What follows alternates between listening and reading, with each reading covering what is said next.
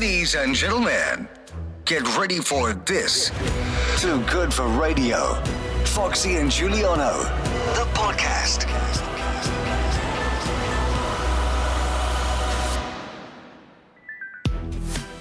Hello.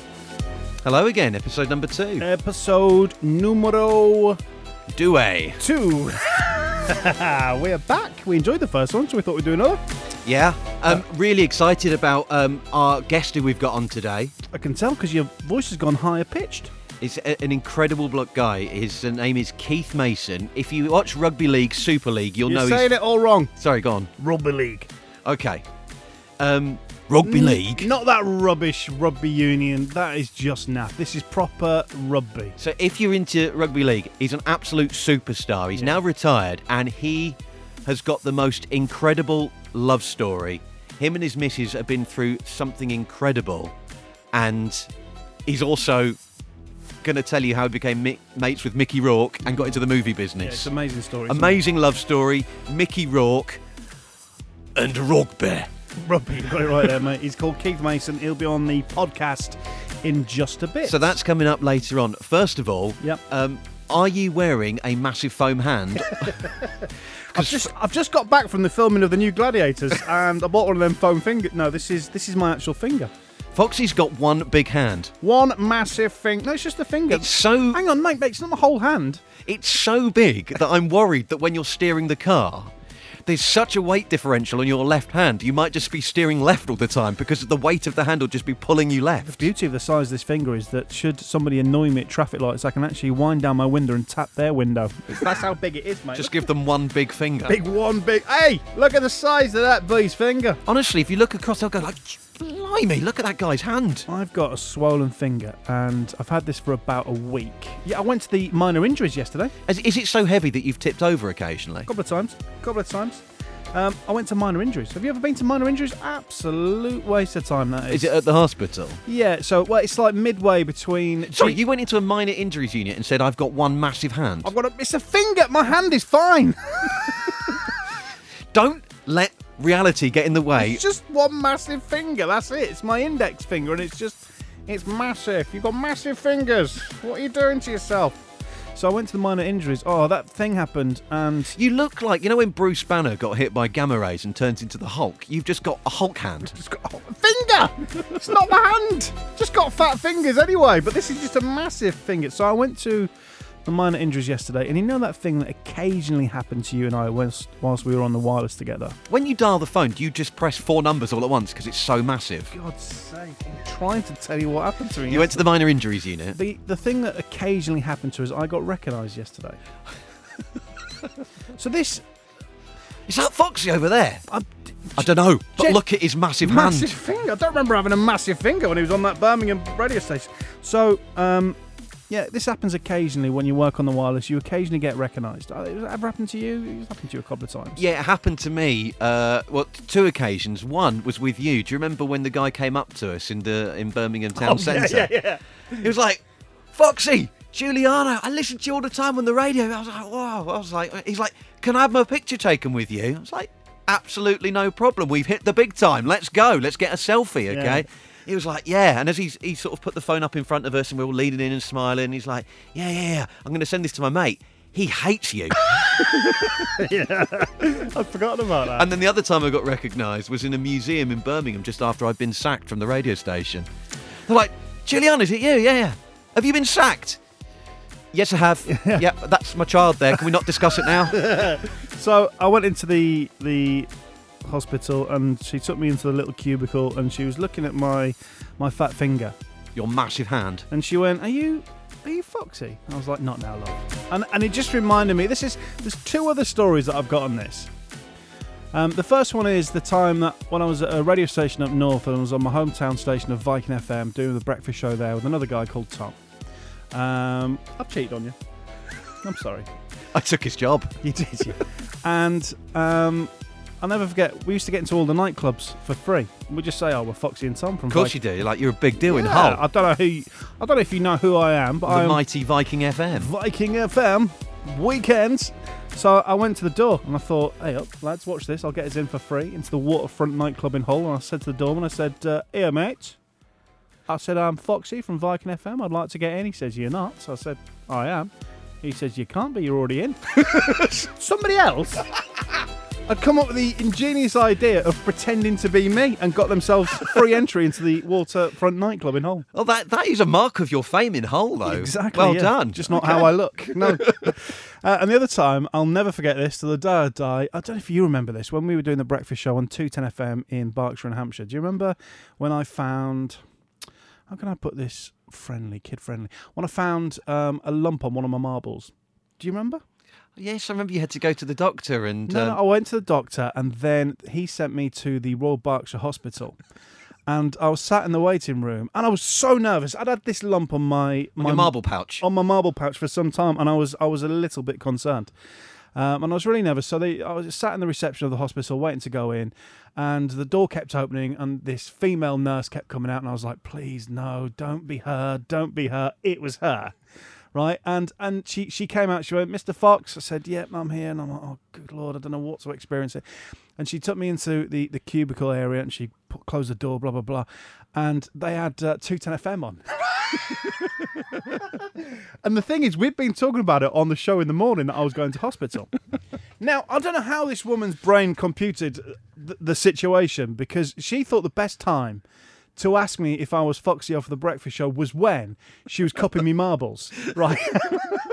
so she's like, I mean, she could have asked me as soon as I walked in, but no, she's like, Mr. Foxy, if you could just remove your trousers and your pants and lay on that table there, please. And then she's was cupping me marbles, and then she went, Can I ask? And I was like, Yeah. She went, Are you Foxy off the breakfast show on 210 FM? Not now. Somewhere in the world, there is a nurse that can say, I've cupped Foxy. She's got that on her little name badge. I want to cupped Foxy. Right, play a jingle. I want to talk about wedding anniversary gifts. Ladies and gentlemen, Julie and Foxiano. No, Foxy and Juliano, the podcast. Right, so My want to. kids think that jingle's hilarious. Do they really? Yeah. Can I just say before we get on to um, Julian Foxiano, honestly, it drives. They can. They cannot believe that's comedy right there to a six and four year old. So this is really weird. You and I were talking on the phone. I was driving back from a place I was doing some work. We'd finished our conversation, and you said, "Oh, my wife might be at your house," and I was like, "Okay, that's a bit random." 'cause yeah, we she li- was stopping in to see Leanne. Yeah, so she we lived just outside Droitwich, and she was in Malvern, and they were, she was driving back. Anyway, so I, I I pulled up on my driveway, and uh, I, I was I was it was it was like I was some kind of A list superstar because your kids were so excited to see me. Well, because because the only time they ever Foxy. the only time they ever hear you is on the radio because we haven't seen each other because of lockdown. Yeah. it's been ages until we, me and you only get together like this occasionally to record things, but otherwise they only hear you on the radio. So to them, you are a superstar. Can they not be there every time I come home? Because it was amazing. Foxy. Didn't they clear you out of ice cream as well? Yeah, yeah, yeah. And I sent you a message saying your kids have just eaten my ice creams, and you replied with something quite rude. But let's move on. I want to talk about really bad wedding anniversary gifts. When you celebrate your wedding anniversary, do you buy Jen a gift? Now we we I, I'm I'm notoriously bad, and I'm guessing that Jen maybe wants this to change, but we've been together for so long that we don't. The only thing that we maybe do is like we'll we'll go out and have a night together if we can, if we can get people to look after the kids. But no, no is the is the short answer. Um, it was last year when uh, Leanne and I um, celebrated our wedding anniversary. She got me a laser level. I mean, nothing says love like being able to measure bricks. That's kind of I struggle enough with birthday presents, so to add another layer of present giving, it's just it's just too much for my brain. Now, um, my mate Lee, uh, can we just both salute, please? My mate Lee, who um, he celebrated his 20th wedding anniversary with his lovely wife Sarah, and they're very good friends of ours, and we love them a lot. And he thought, and this is a biggie. 20 years is a biggie, you know. And you'd think, well, do you know what? That is a milestone. Even if you don't buy uh, a yearly gift, I've got to say, with Jen, actually, if I don't get her a card, that is a much bigger Yeah. deal than not getting the present. yeah, yeah, yeah. But I, I and I don't know what you're about to say that he got you, her as a gift, and I'm going to guess it's, Oh. it's not a Lamborghini. no, far from it, mate. But yeah, no card equals Death. no fun time. So Lee, in his ultimate wisdom, thought the best thing to buy his wife to celebrate their 20 years of marriage was a mini chopping block shaped like a piece of toast with a couple of holes just indented into the wood just so you can put some eggs on there. Not only that, it says, Sarah, you're a good egg on it, right? And then on the back, there's a little note from Lee, and this is 20 years marriage. And it reads, You are an extra special woman, Sarah. I'm lucky to have you. Love you forever, Lee. Lee, I salute you, brother. Foxy and Giuliano, the podcast. I hope it's good. Hope I'm good. Right, Chrissy, worst present you've ever received? I've got two kids that are both registered blind. And when they were about three, four, my stepmother, she brought them books to read. Oh my good. My kids read Braille. Oh, Chrissy. Right, Chrissy, You can laugh. am I allowed to Oh, oh laugh? oh, can we laugh? I'm going to be honest with you. Oh my! What, I s- I, started taking my clothes off. I was sweating that much there, Chrissy. I didn't know whether to laugh or cry. Hang on. No, no, no, no, no, no. she didn't know, did she? Oh, she knew. Oh, my. Bless her. But hang on. There's more to it. There's Oh, more good. to it. That it, this can go on for a good hour. Right. My ex-husband, she brought what we thought were car mats. You know, the ones that go in the car in your footwell. Yeah. She brought my doormat. yeah. Oh. yeah. It sounds like this isn't deliberate. These are just very unfortunate mistakes. No, no, But this still carries on to this day. has anyone ever told her that, like, that, you know, Braille would have been the way forward? Well, yes, I did. Okay, good. I'm going to be honest. I don't know where to go with this. I just feel like really. This, this, this ain't half of it, right? I had bottles of rum that I've been drunk out of. I don't drink rum, I can't stand it. Yeah. She brought me ashtrays, which we don't smoke, killer cases that were odd. I, I'm going to be honest, Chrissy. You had me at Braille. Foxy and Giuliano, the podcast. Charles Foxy, you all right, my love? Hello, Foxy. How are you? Yeah, I'm all right. Not bad. Yeah, not bad. I do really miss you both on uh, Oh. BRMB in the morning. Well, like we miss we miss talking to people on BRB as well, but um, they won't give us a job, Michelle. They won't give us a job. The swines. Right, Michelle. Worst presents could be anniversary, could be birthday, could be anything. I, I don't have to sort of define it that detailed to you. I'm sure you can work out what a worst present is. Definitely. What's your story? What have you got for us? mind. One Christmas, my partner decided that it would be a good idea to buy me some air rating shoes. So apparently, I- I opened this present and my face was a picture as if to say, What is this? And it's this type of shoes that you put on underneath your own shoes. And she thought it'd be a good idea to buy them me because then when I took the dogs up the garden, I could also aerate the, the lawn. So, so wait a minute. You've got a set of shoes that have got like what super long spikes on them. Yes, yes. So you slip them on. So you slip on the secondary outer layer shoe with spikes on them, yeah. and then you walk along your lawn. and aerate the lawn. Good lord. But the, That, that, issue he's a brave man, isn't he, Michelle? brave woman, actually. Brave woman. New World Foxy. Sorry, ignorant pig. Slap my hand. Sorry about that. She's a brave woman, Michelle. Tell me more. She, she was a brave woman, but unfortunately that didn't work because our um, lawn, the soil in the lawn concrete. is quite clayey. No, it's not concrete.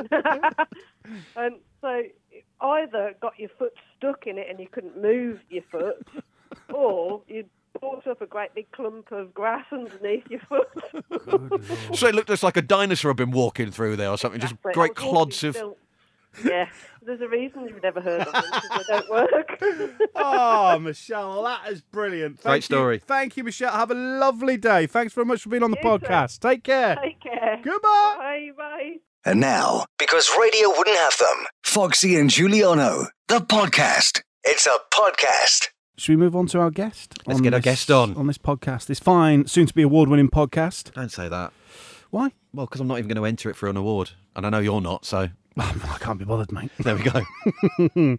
All right, it's time for our guest. And do you know what? Every podcast that we do, we want to get on people that we find are interesting and just amazing people, and people that we think you'll love as well. I, I, I think the next person you're going to hear from, uh, Keith Mason's his name. I think you're going to find him an inspiration. If you've been through tough times, he's amazing. He's got some great stories about Mickey Rourke. He's mates with him, and we'll cover everything in between that. Which Let's is just mention the words, the naughty, yes. So the naughty words. We've already recorded the interview. There might be a couple of naughty words in there. We try to take them out most of the time, and we try to never use any naughty words in this podcast. Oh, get. but we're aware that you might be listening with the, with your children, so there might be the odd. It's not going to be many, but there might be the odd one or two naughty words, and we wanted to give you a word of warning before you get started. And do you know what? We're parents as well. Your kids have already heard them.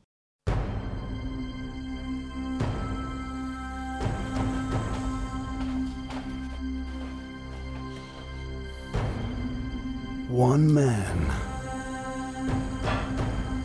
ex rugby league star, three Challenge Cup finals, never quite cut the mustard to play for the mighty Hull Kingston Rovers, but we'll overlook that for now. He then went on to appear in the star film Skin Traffic alongside Mickey Rourke and Daryl Hannah, and has also been in Peaky Blinders. But now he's ready to go up a level. Keith Mason! Keith! Keith, talk to me. Why did you never sign for the Rovers? Wow, that was quite an introduction. Uh, Talk to me. Why not? oh, listen, I, had, I actually had a few uh, a few chances to sign for LKR back in the day. Don't tell me that. Yeah, but I always thought I always thought the black and whites were a bit better. No, Keith! For anyone who doesn't understand rugby league, who are the black and whites? What, what, what Keith's done there, Hull, Hull FC's, the two teams, and what Keith's done there is he's walked back about 10 steps and then ran at me and kicked me right in the goalies. oh, mate, it's an absolute play. It's nice to have a, a fellow prop as well. I used to play prop, but obviously not to your level. I mean, but. Um, Good man. Yeah, yeah, it's uh, rugby league. T- Such an amazing sport, which uh, not enough people are watching around the country. Yeah, Do you know what, Keith? There's so many things to talk about with you. There's this incredible love story, which we're going to get onto with your missus because it's just an incredible story. Uh, you've gone from rugby league superstar, and not just here, in Australia as well. Yeah. Um, and you're mates with Mickey Rourke, and I just wondered how the hell does how do you hell do you become mates with Mickey Rourke and end up in films from rugby league? well, that's a quiet story. Yeah, I mean, uh, obviously we played. I played in a, a Challenge Cup final back in two thousand and nine. Uh, we I was playing for Huddersfield then. We played Warrington, and uh, we just lost to Warrington. We were the favourites in that final, and and obviously after the game, you know, you go back to the hotel. Uh, we were staying at Park Lane, and then uh, a guy a, a guy called Christy Welling got us an invite to. A bar. Uh, it was 2009, so it was the year that Mickey Rourke made his comeback, and I was stood in the stood in this bar. I was stood with a kid called Scott Moore, and then I seen Mickey Rourke walk in, and I recognised him. he had a waistcoat, and he walked past me, and he had all his rippling muscles and stuff, and I thought, that's Mickey Rourke. so I just I went downstairs, and I saw his bodyguard, Derek, a black guy, and I said, oh, you know, can I say hello to Mickey? Because obviously, you know, he's a film star and stuff, and he don't want people coming up to pester him. And he says, yeah, yeah, sure, mate. Goes, what's your name? He goes, oh, my name's Keith. And so I walked over to him. Uh, we all had his Challenge Cup suits on, so we had like a grey suit, black shirt, black tie. And I goes, hey, Mickey, nice to meet you, mate. Uh, I really enjoyed your film, The Wrestler. And he says, oh, thanks, man. I goes, because with that film, kind of like your life, you know, you, you had it all and you lost it all. I don't know why I even said that, but That's pretty brave, Keith. yeah. And he looked at me and he went, "Yeah, pretty much, kid." He goes, "He goes, what are you, man? Are you a gangster?" I went, "No, no, Mickey. I'm, I'm just. Uh, I've been playing rugby today. We played at Wembley." He goes, "Man, I love rugby. I watched the game." He goes, "I watched the game today on TV in my hotel room." I goes, "That was probably our game." He goes. I think so, Wembley, yeah. He goes, yeah. He goes, great. And then the next minute, he started buying me drinks, and then he came over to me and he goes, hey, kid, give me a number. I went, what? He went, give me a number. To give your number to my uh, PA stylist, Jack. And so I was like, wow, this is bizarre. So I gave my number. I took Mickey's number, put Mickey's number in my phone. He goes, um, he goes, what about, where are you going to be in two weeks? He goes, uh, well, season's got to continue, so we'll probably play. And he goes, well, listen, man, I'm gonna, I'm gonna invite you down to the GQ Awards, uh, and I'll get you an hotel and stuff. So I don't know what the GQ Awards is. Obviously, it's, it's a, it's a yearly event, you know, where all the stars go there. And Yeah. so I went down, I went down there, and it was a, it was a school night. You know, we, were- we were training the next day, but I couldn't not miss this opportunity to go and mix with the stars. So I went down there. He, he got me an hotel at the Knightsbridge, Knightsbridge, uh, Harry in London, and uh, I walked in, and he got me two nights in this hotel. I went down with, with my with my friend. I walked in there, and I says, "Oh, uh, um, Mickey, I'm under Mickey Rourke. Uh, he's booked me an hotel room." And so she pulled the bill out, and he goes, "Yeah, it's four fifty a night." I went. So I looked, I looked in the eye and he goes, "Oh, we're not going to be able to. Yeah. Fucking hell, we've come a long, we've we've come a lot, we've come a pretty long way to to uh, he's put a bill on me, four hundred fifty quid. She goes, oh no no no no, worry, he's already he's already paid for. You got two nights, so that's it. I thought, wow, cheers, Mick. Keith, were you, Uh, you on your phone looking at travel lodges? Oh, No, I just had this. I had this sinking feeling. sinking feeling. Man, I thought, four hundred fifty quid. Uh, oh, don't worry about it. It's paid for, sir. I thought, great. So we stayed in the hotel. I went over to. Uh, I think it was a Royal Opera. Uh, Royal. Can't say it, I'm a Yorkshireman. A Royal Opera House, uh, Covent Garden, beautiful. Yeah. So I went there and uh, as Mickey's guest, and we walked in and we had all these free drinks and stuff. And then uh, I remember uh, Mickey got the Man of the Year award and Jason Statham giving the giving the award. So I was stood upstairs and I, and I brought my shirt for Mickey. I signed a shirt, my playing shirt for him. And then I then I saw the the elevator coming up and I saw Guy Ritchie coming up and I thought this is this is not happening. This is bizarre. Yeah. Uh, so Guy Ritchie walked past me and he goes, "Hey mate, you're right." I went, "Yeah, not bad, pal." Uh, and then Eva Mendes comes straight past him and I was like, jaw to the floor. Uh, and then and then the Jackson brothers, Jackson Five went past me. I thought, what the hell? And then and then Boyzone came past me and I thought, nah, this can't be real. And then Mickey came up. Mickey were coming up, and Mickey came up, and he goes, "Hey, Keith, kid," and he gave me high fives and stuff. He gave me a girl, I gave him the shirt, and then right behind him was Jason Statham. He goes, "All right, Keith, mate, I know a lot about you, mate. We're gonna have a good time." And I thought, well, this is even getting better. uh, so you know, we had an amazing night. Me, Jason, and Mickey Rourke. Uh, you know, we found a little corner in Covent Garden, and we had all these people around us, and that's how we kind of uh, struck up. And then a couple of weeks later, Mickey flew me out to to New York and uh, we just became friends. And you know, ultimately, we, we created the Welshman, which is a, a film script about uh, Gareth Thomas. Wow. And, uh, okay, I didn't know this bit. Go on. I was I was pitching to, to Mickey, you know, you should make a film about rugby league. Uh, because listen, kid, I, understand what you're saying, but it needs to be a, an original story. And he was a massive fan of the Sporting Life, and Sporting Life. Uh, obviously, Richard Harris were a good friend of Mickey, uh, the phenomenal actor. And I know that I believe they they filmed uh, Sporting Life at Batley and Wakefield grounds. Uh, but it was a great story, and I could see where Mickey he didn't want to make a film just about sport. It had to have a story to it. And uh, you know, one day he just gave me a call. He goes, "I've got his movie, kid." I goes, "What's that?" Mickey goes, "What's that Welsh kid called? The Welsh kid who's just come out of the closet, turned gay." Gareth Thomas. He went, "Yeah. Can you get in touch with him, and can you just tell him that you know, Mickey wants to play him in the movie? Can we have his rights?" So. I rang Brian Noble. Uh, I got Gareth Gareth's uh, number, Gareth Thomas's number. I rang Gareth up. I goes, "Hey, uh, uh, Gareth, it's, it's, it's Keith Mason, mate. I've played against you a few times. Uh, Mickey Rourke wants to make a film about you." he went right, he went right quiet. I went, Gareth. Gareth, he goes, I can't bloody believe it. Are you being, are you being serious, Keith? I went, well, I'm serious as whatever Mickey told me to tell you, bro. And uh, it just kind of left from there. Then a couple of weeks, I think it was about two months after that, Mickey had put a draft together. Uh, I'd helped him with the script, you know, with the background and how players are and, you know, the camar- camaraderie. And uh, I actually had a role for that film. And uh, we met Gareth in, in London. Uh, me, Mickey, and Gareth. Um, I took my mum to the, the, the last ever Jonathan from Ross show, which had Mickey on there, David Beckham, and Jackie Chan. And I went, I know, tell me about it. Uh, the thing is, Keith, you're It sounds like you're making it yeah, up. mate, you're from Dewsbury. Like this doesn't happen, I know. does it? no, li- the- the- there's so many stuff I can't talk about. But anyway, but you know, you know, for Mickey, you know, coming to my life, and uh, you know, eventually he gave me the call and says, "You want to be in a film, uh, Skin Traffic, and you know, and do you want to be playing my henchman? Oh, and also, kid, you've got some lines." And I thought, wow. Uh, yeah, sure, Mickey. And that was the school night as well. I was I was playing rugby, so I had to just uh, you know kind of tell the coach at the time was Daryl Powell at Castleford that you know I was I, I was ill. Uh, but you know, but like like you said, fellas, you know, it doesn't happen to many people, and uh, you know, I think Mickey first and foremost liked me as a person. I, I remember him telling me the night that I met him. he- had an arm wrestling competition with some of the players, and it's a very well-known arm wrestling competition. And one of the one of our team, one of my teammates was 18 and a half stone, snapped his bicep off the bone. uh, snapped Mickey's bicep off, off the bone. What? Yeah, yeah, yeah, yeah. If you, you look at him, he's always got like a, a band on his on his right or left arm.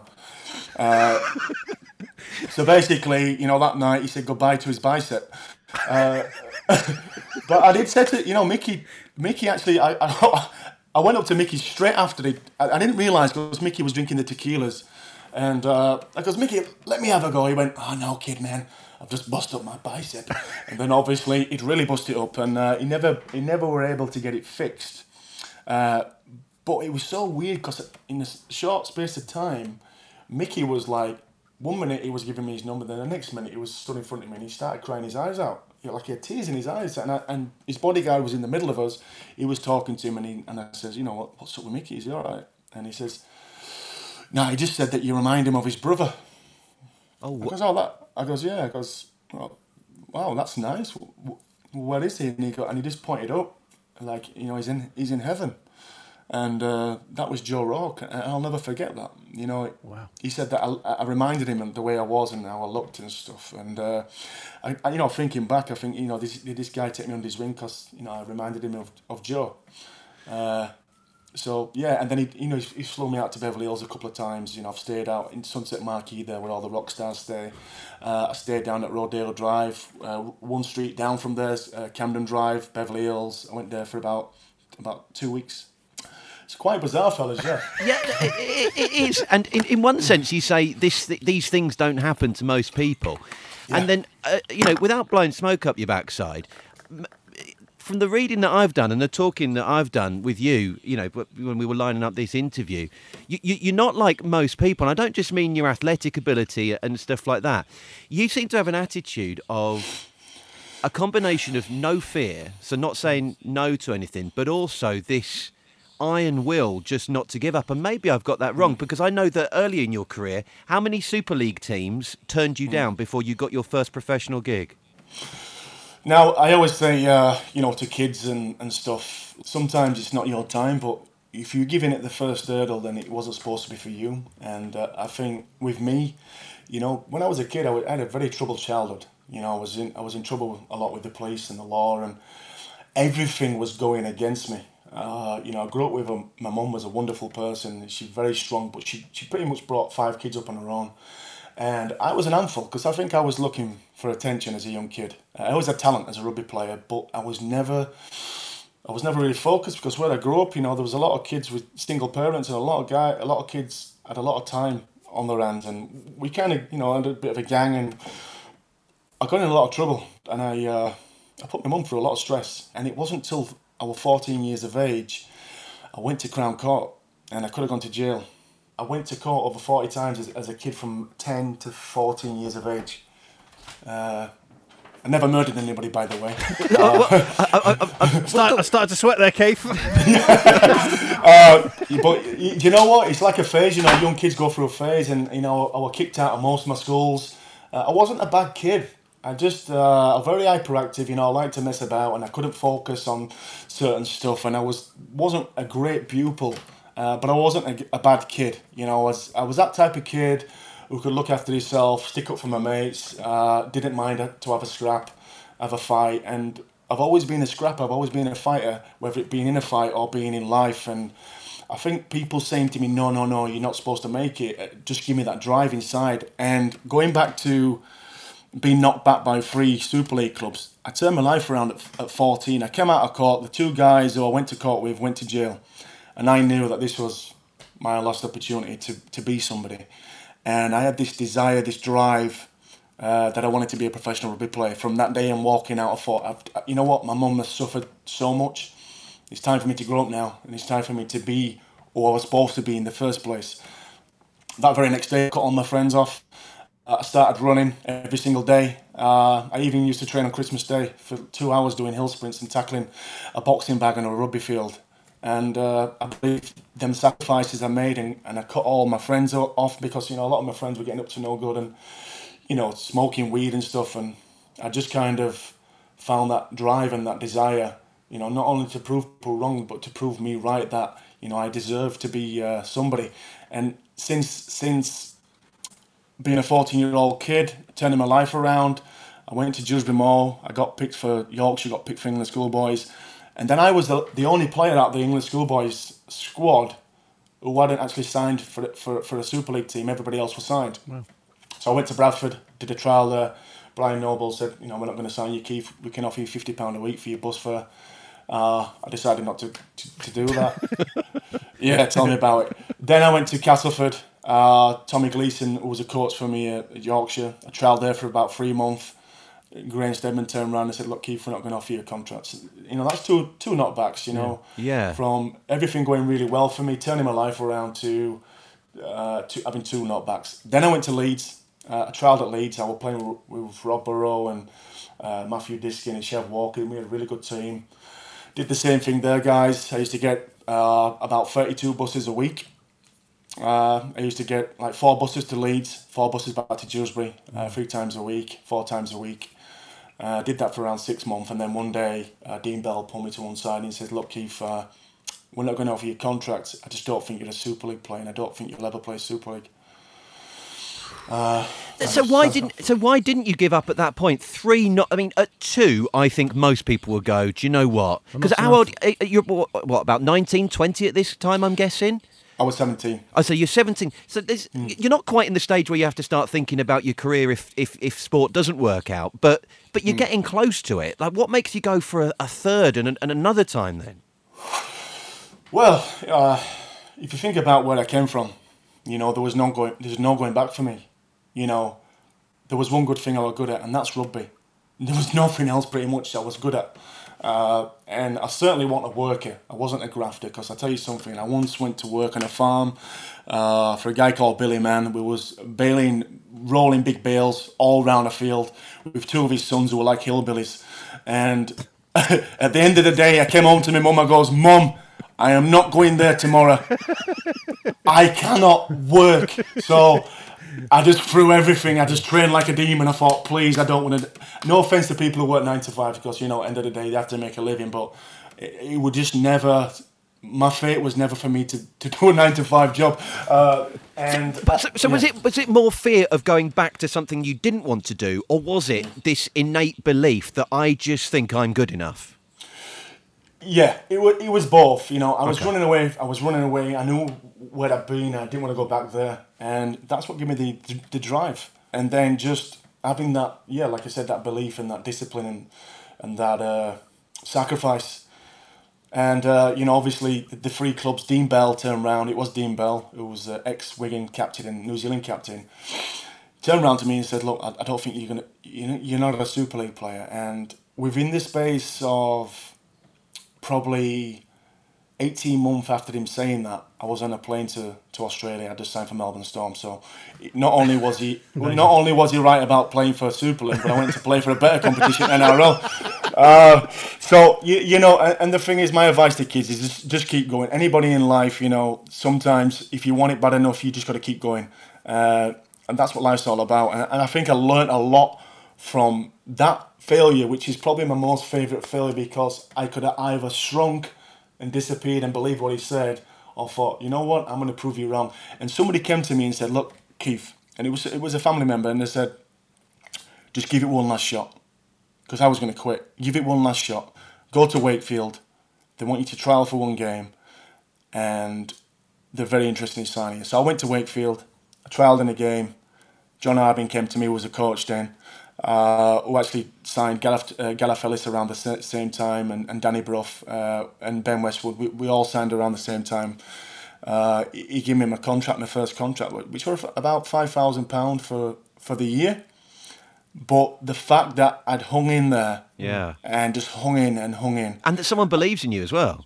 someone believed in me, yeah. And if someone back then, if someone believed in me, I'd run through brick walls. And uh, the the rest is history. You know, I played Super League uh, probably a couple of months after signing for Wakefield. So at 17, I was still 17, and within space of 18 months, I, I- you know, I went to Australia, which is quite bizarre. Amazing. Can I tell you that Faye might? I mean, there's so many things to like about you. Again, it sounds like I'm really brown nosing. Okay, You have you've I- I- brown you've brown nosed twice now. But I've I've only ever spoken to Keith on the phone, right? He uh, when we're texting each other, Is Keith rang the police so you don't go to his house? Is No. that what it is? Keith calls me brother on texts, Oh, which I love. yeah, yeah, yeah. He also um, ends his texts with a love heart, Yep. Okay. and but it's just that, you, that you're so positive, and this sort of can do. I'm not going to give up attitude. And, and we're, we're, skipping over a lot. I mean, we could talk to you for like two hours, and I'm conscious of, of, of your time, and you've given us yeah. so much this morning. But I just want to get into this this this love story with mm. you and, and, and your Mrs. Riona because yeah. uh, when we're talking about not giving up and what she's been through mm. and what you've been through together that's the greatest thing of all, of all the achievements. Or hmm. I don't know if, it, if it, but just sticking in there. Hmm. There's never been a better advert for sticking in there. So just tell everyone. So Riona came to you. You were doing some personal training, weren't you? And she came to you because she she she was really badly hurt. Yeah, so I retired, and uh, it was a big decision for me to walk away. But you know what? I had a vision, fellas. I did the Skin Traffik movie with Mickey Rourke. I believe Mickey got about around three hundred thousand pound. For a day's work. You know, and I looked at that and he got it in cash. And I remember my good friend Joe Calzaghe popping to the hotel where we were filming. And uh, Mickey goes, Oh, hey, Joe, can you just take this and put it in your bank and I'll wire it over? And I was just thinking, £300,000 for a day? Hmm. And, and you know, the thing is, I got, I got an opportunity to be in a film where people maybe work 10 to 15 years to get that opportunity. Yeah. So that's kind of what gave me the vision to, to retire. And obviously, you've seen now, guys, I'm producing and, and you know, I've started a number of films and yeah. TV now. Uh, and what I did is I, I, I, did my personal training while I was at Huddersfield. All the players got a free course with, with Premier. And when I retired, I was just trying to, you know, stay in the gym and stay healthy. And I've always been a guy who likes to help people if they're open to be helped. Uh, you know, and Riona reached out to me, said she had something wrong with her leg. She didn't mention about being paralysed. And she says, "Could you could you help me?" I said, "Sure." She rocks up at gym and she, she pulls up and uh, she gets out this Q7 and I, and I see these. I'm stood at the door and I see these sticks, these crutches come out first, and then I see her legs come out and then she's like struggling to shut the door and I says, "Are you sure you're going to be okay to train?" And she went, "Yeah." I forgot to tell you, Keith. Uh, I had a spinal stroke and I'm paralysed from the waist down. So I was taken aback. The fact that she turned up and she wanted to work out was something that struck with me from day one. Yeah. Uh, it was it was admirable. So I'm not a doctor and, and I've never worked with anybody who was was paralysed and I thought, wow, I like her attitude and you know, for me, I'm an optimist. So we went into the gym. Uh, we worked around her, her injury. So we sat down on a bum and we did some pulleys and stuff and you know, the fact that she was telling me about what had happened to her. You know, she was only 34. She she was a school teacher. She was a fitness addict, and then one day she wakes wakes up in hospital after having a spinal stroke, uh, and being told that she'd never walk again. You know, for anybody, that's you know, it's, well, I, I couldn't I couldn't imagine it. It's heartbreaking, but, isn't it? You you, you, don't, you your yeah. life is completely changed. Exactly, yeah, just overnight, and uh, so I trained her, and then over time, you know, we started building the strength up and stuff, and then it went from, you know, doing upper body stuff to doing her first step, and then we actually did a squat together, and a lot of her weight was on my shoulder, but the fact that she got back up, she just burst out crying, and uh, I nearly burst out crying, you know, and then it became more than just me training somebody. I was really, really helping somebody on this journey uh, to get her back on her feet. And and to be honest with you guys, it was very professional. It wasn't we wasn't in love or anything like that. We wasn't like oh wow, you know, because I think she w- was split up, but you know she had four children. Uh, she'd been through a lot, and the last thing on my mind was oh she's lovely. I want to take her out on a day. It was nothing like that. So over eight eight eight weeks of training. I helped to take her first step. I helped to do the first squat, and then one day she gave me a call and said, "Look, Keith, you know I've had advice from my from the physios, and the physios recommend that I just uh, take my foot off the pedal a little bit. And I just turn around and says, you know what? Uh, no worries, Riona. I wish you all the best, and uh, you know, stay in touch. So I didn't. Uh, she's just fine. So I didn't see. I didn't hear from her for about two or three months, and then I saw something on Facebook. The message was quite. You know, she she sounded down, and I thought, you know what, I'm going to reach out to her, and uh, I sort of reached out to her because I you're all right. Uh, you know, I'm hope you're doing okay. I've just seen a post on Facebook and that, you know, if you ever want to go for a chat or a coffee or anything, I'm, you know, I'm up for that. And she took me up on that. So we actually went for a coffee. I think it was that same night. We just got on. We had a lot in common. You know, we spoke about faith, because we're very, you know, we're, into we're religious and you know we have faith in in in God, and a lot of other things we were speaking about. And she said to me that you you got me hook, line, and sinker that night because I just fell in love. I just kind of fell for you, and uh, we just became friends then. And then became friends. Obviously, we became partners, and then over time, you know, we we've overcome so much. We we went viral a couple of years ago. Uh, you know, she was making enormous strides, and then she she suffered a second stroke, which was devastating. Now, this is the bit that got me. And and from the, from, from the reading I was doing, am, am I right in thinking to you that after that that, that second relapse, Yeah. she, she she can't walk again. She, she the, the recovery's gone back. I don't know if it's back to zero, but certainly gone back a, a long way. Did she Yeah. did she say to you, look, if if you want to leave, it's okay? Yeah, she did actually say that. Yeah, uh, it was New Year's Eve, uh, 2018. I was on the bed watching TV, watching a movie with the kids, and then one of the kids, she was in the, the kid's bedroom. She went, "Oh, Keith, Keith, mummy, mummy, she can't stand up straight." So straight away, because I'm very wary uh, with Riona, she has a problem. I'm very, you know, cautious, and, and so I ran in there, and she was hunched over, and her back was like horizontal. And I tried picking her up and straightening her back out, she couldn't straighten it out. She goes, "I don't, there's something wrong with me, Keith. I don't know what it is." And her right leg went limp, and my heart sunk. And I've never been, I've never seen somebody have a stroke before. Uh, you know, I don't wish it on anybody. Uh, I brought her into the bedroom. I laid her on the bedroom, and we rang the ambulance. She was just disintegrating. All the right hand, right side of her body just went limp. The right side of her face went was sloping down. Uh, it was just a nightmare. Uh, you know, I got on my hands and knees. I was praying. I was crying. And I was just saying to God, please her. Please, please, please, please. And um, the stepdaughter there, and then Diane, who's a friend of ours, she was there, and I was trying to keep her awake, and I was so angry because the ambulance couldn't find our house, and I kept on ringing him. I said, "You need to get here now. You need to get here." And she was, she nearly died, guys. You know, and Yeah. if I wasn't in her ear, k- keeping her awake, she was like, "I just want to go to sleep.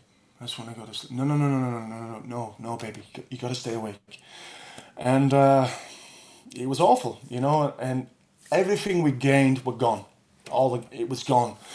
Uh, all the progress we made just went overnight. Uh, I had to stay strong. I had to stay strong. So the recovery I had to start all over again. I had a priest coming in to pray around her. I had elders coming to pray around her. Uh, we didn't know wh- what the extent was. Was it, was it MS? Was it a spinal stroke? Uh, the doctors didn't know and I and I went there every single day. I dropped the kids off at school. I picked the kids up.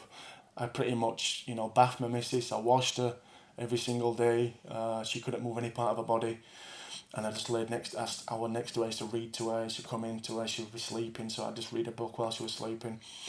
And then it was about uh, a week and a half after she started moving her started moving her arms and stuff because all the right side of her body. I mean, the right side of her face is numb. She can't feel it anymore you wouldn't you wouldn't believe it by you know seeing us on, on TikTok and stuff, but Well, I was going to say because all the stuff. So people can you follow you on TikTok and on Instagram, and the recovery is go, is going well. Then is it since then? Seems like it. the recovery was great. You know, she was flying. She was pretty much walking unaided. She could jump. Uh, you know, we wanted to run, and I think it, with a, a culmination of it being Christmas, very stressful for anybody. But if you put a lot of stress on your body when you've had a stroke and you can't feel your legs, it's extra. And uh, all her gains are lost. So, I, you know, I said to her, this is what I said to her, guys. She was semi-conscious. I goes, listen, baby, this year is going to be the best year of our lives. This setback's not going to, it's not going to finish us. We're going to rise back up, and we're going to, we're going to have the best year ever. Okay, you listening to me? And she's like nodding her head. I says, we're going to Chicago in, in, in four weeks' time because we were scheduled to go to, uh, to Chicago to a big uh, Hollister Incorporated, which is a massive medical facility, and they wanted Riona to go over there to do a, a motivational speech to to the company. Yeah. And because this happened, 99% we wasn't going. But I wasn't accepting that. And I wasn't, because we come so far. And I says, we're going to get out of this bed and we're going to go to Chicago and you're going to blow them away. And that's exactly what we did. You couldn't write it. And she actually spoke to 500 employees in a wheelchair on the stage in Chicago. And I was behind her, sat next to her, filming her. And she spoke for 20 minutes. And there was, you could hear a pin drop. And then she finished the speech and just all riz and it was like a five minute version. It was fucking unbelievable. Oh my. Do, do you know what? Like, on, honestly, the pair of you are such an inspiration. And I know millions of people have watched you on TikTok anyway, but for anyone who is listening and who has gone through adversity of uh, of any kind, honestly, go and look at this guy's page. Go and look at Riona's page and what they're doing together because you will just feel better. Where can they follow you both, Keith? Well, you can get me on my Instagram, which is uh, Keith Mason underscore official. Uh, same with Riona, Riona Kelly unders, unders, underscore official. Uh, TikTok, you can get me at Keith Luke Mason, and that's where, guys, I've had TikTok for four months. I've got half a million followers on there. uh, so yeah, seriously, and uh, you know, Hey, you're a good dancer. Yeah, do you know what, man? I've just it- it's kind of brought my youth back out in me and all these funny videos. I thought, you know what, I'm gonna give it a go and let rip. Uh, but people, you know, people are all over the world. It's unbelievable, guys. That we get thousands of messages every single day saying, "You've changed my life. You've saved my life. You've made me get up off my ass and start running and start walking." Uh, you know, you, and, and you know what, guys, this is five years in the making. We've only just come out. We did the Lorraine show last week. We did the One show last night, the BBC One show.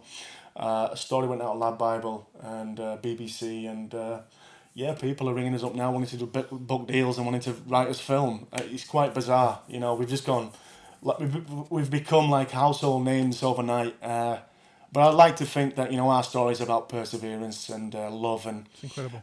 and never giving up. You know, we're not about you know look at the house I've got, look how I look because that's what you see a lot of that on, on social media. What we what we present is just realness, real life overcoming.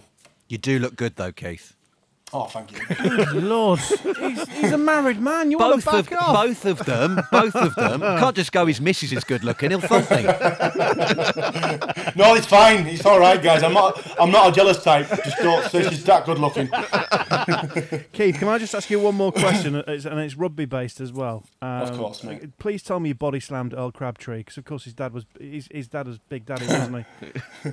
Well, Earl, we, we used to call Earl long because he's very long and tall. he is, yeah. Uh, uh, but you ne- you never think when you speak to him, he's the nicest guy you can meet, but when you speak to him, he's got the, like the highest pitched voice ever. Has he? Uh, well, he's got yeah. You don't mind me saying Earl, but uh, do you know? Do you know? It's, the thing is, uh, you know, I was a front rower at, at Huddersfield for seven years, and I was I was always the starting front rower, and Earl most of the time used to come off the bench, and I, I remember Earl. I think he said in an interview, he said, "I wouldn't be the player if it wasn't for Keith." Oh, Uh, amazing. you know, because Earl, Earl was like, you know, he did, he did become a starting front row, but as an impact player, you know, when everybody's tired, you, you see this guy six foot seven just running at your full. absolute you thought, oh, I can't be, I can't be bothered with this guy. Jesus Christ, Big Daddy, give us a rest.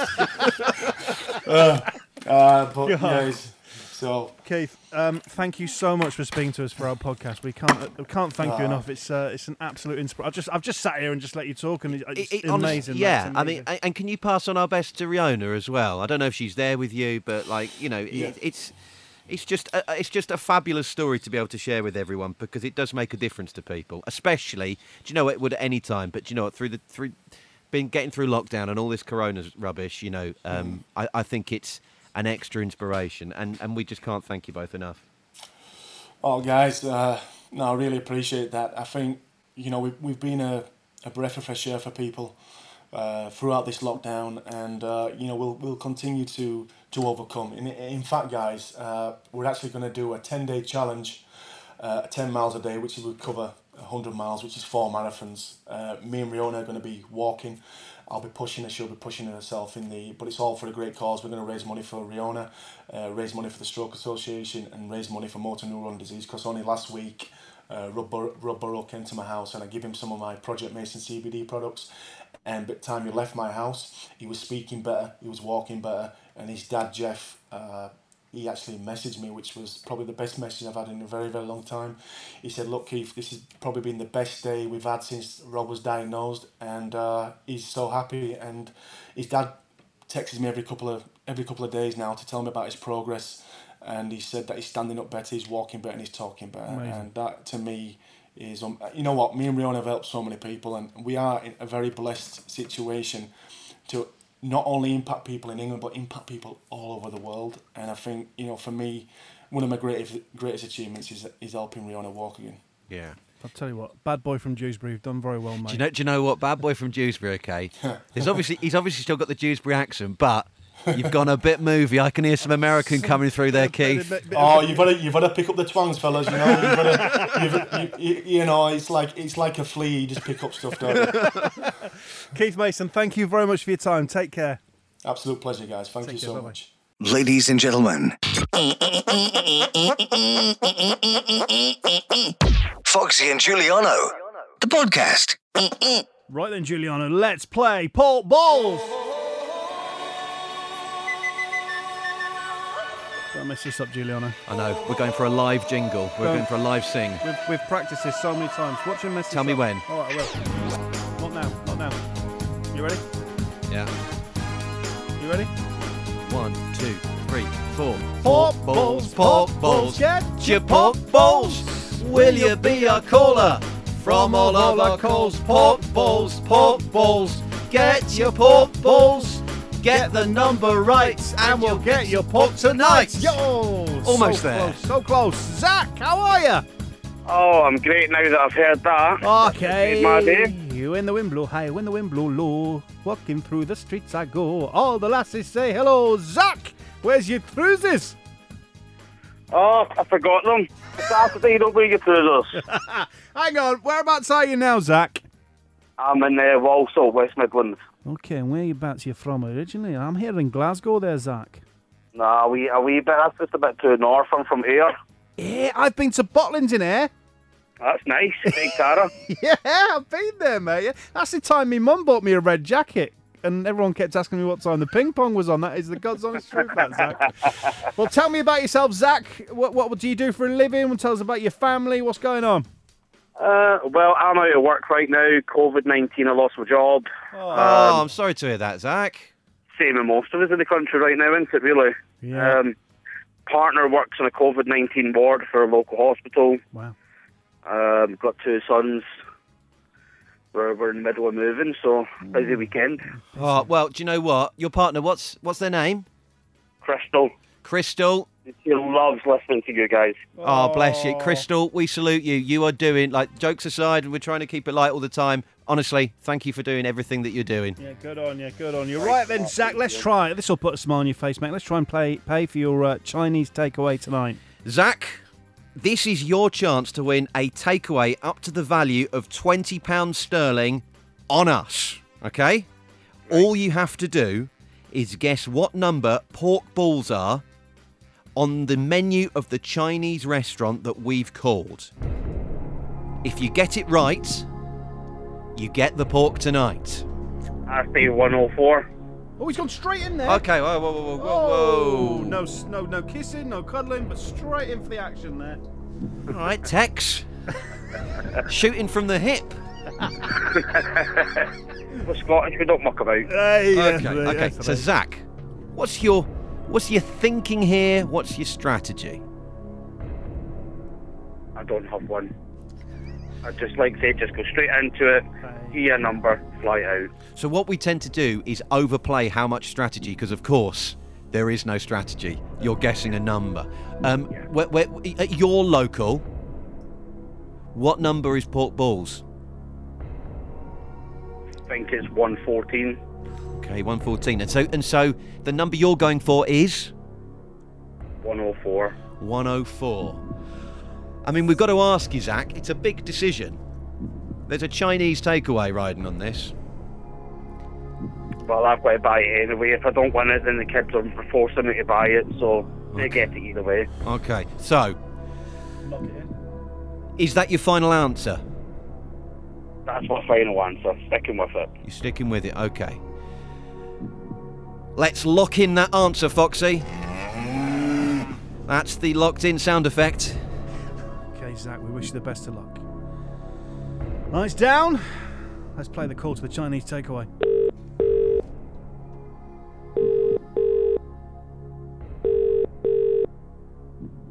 Hello, Wing Chinese takeaway. Hi there, mate. Uh, I just wondered, could you tell me what number your pork balls are on your takeaway menu, please? Uh, 91. 91 at the end. Was that? Did you say 90, 91? Okay. Thank you, mate. Bye bye. Bye. Bye. Oh! Zach! It wasn't even that close, really, but I'm going to make it sound like it was for tension purposes. Oh, Zach, I'm so sorry, my friend. You're going to have to pay for your own Chinese takeaway tonight. That's fine. The kids will still get it. They're happy. Oh, you're a good dad. Zach, good luck in the future, mate. Good luck finding a new job. We're thinking about your brother. What are you after, Yeah. Zach? You never know when people are listening. I mean, nobody's listening to this, let's face it, but you never know. What are you after? You pay me, I'll do it within reason. Oh, oh, okay. I mean, I, me and Leanne haven't been getting on recently. I'll, i just tell- give me the address. I'll take his place. It's all right. For a fee, Foxy, anything can be done. Zach, good on you, mate. Good luck. We'll speak soon. Take care, mate. Bye bye. Cheers, mate. Bye. Oh, another loss on pork balls. Right. I feel like we need to. The, the, the problem with pork balls is that we are constantly ending on a low. Have you got anything positive that we can finish the podcast with? Positive. Well, I, okay. How about I tell you my favourite thing that's happened out of lockdown? Because let's face it, it's been tragic for so many reasons, okay? Yeah, go on. Then. But one of the best things to come out of lockdown is what happened to my friend Neil. Okay. So obviously, everyone is working from home, and uh, Neil was on holiday when he got a call from his work. It was a rather urgent call, and they were really apologetic because they knew he w- he was off, but they needed. Uh, something that some information that only he had, Right. and Is he a spy? no, no, no. But it was like it's, it's, it's like a big company, and Right. and they're like, and and he only he's got access to it, and he's like, I haven't got my my stuff with me. I, I I can't get into it. And they were like, well, the only other way we can do this then is if you tell us your password, then we can get in. Oh no. and and and so Neil's like getting sweating at this point. And he said, "Well, yeah, but wouldn't that break the protocols? Do you remember, like, you know, you're never supposed to give your password out?" And they're Yeah. like, but th- th- "This Neil, we're on a conference call. Everyone's here, okay? Every okay." And he's like, and he's resisting it. What was the they, they were like, they were like, Neil, this is life or death, okay? You have to give us the password. And he resisted for as long as he could. At which point he had to reveal to some senior management that his password was bum gravy. We'll leave it on that. Good night.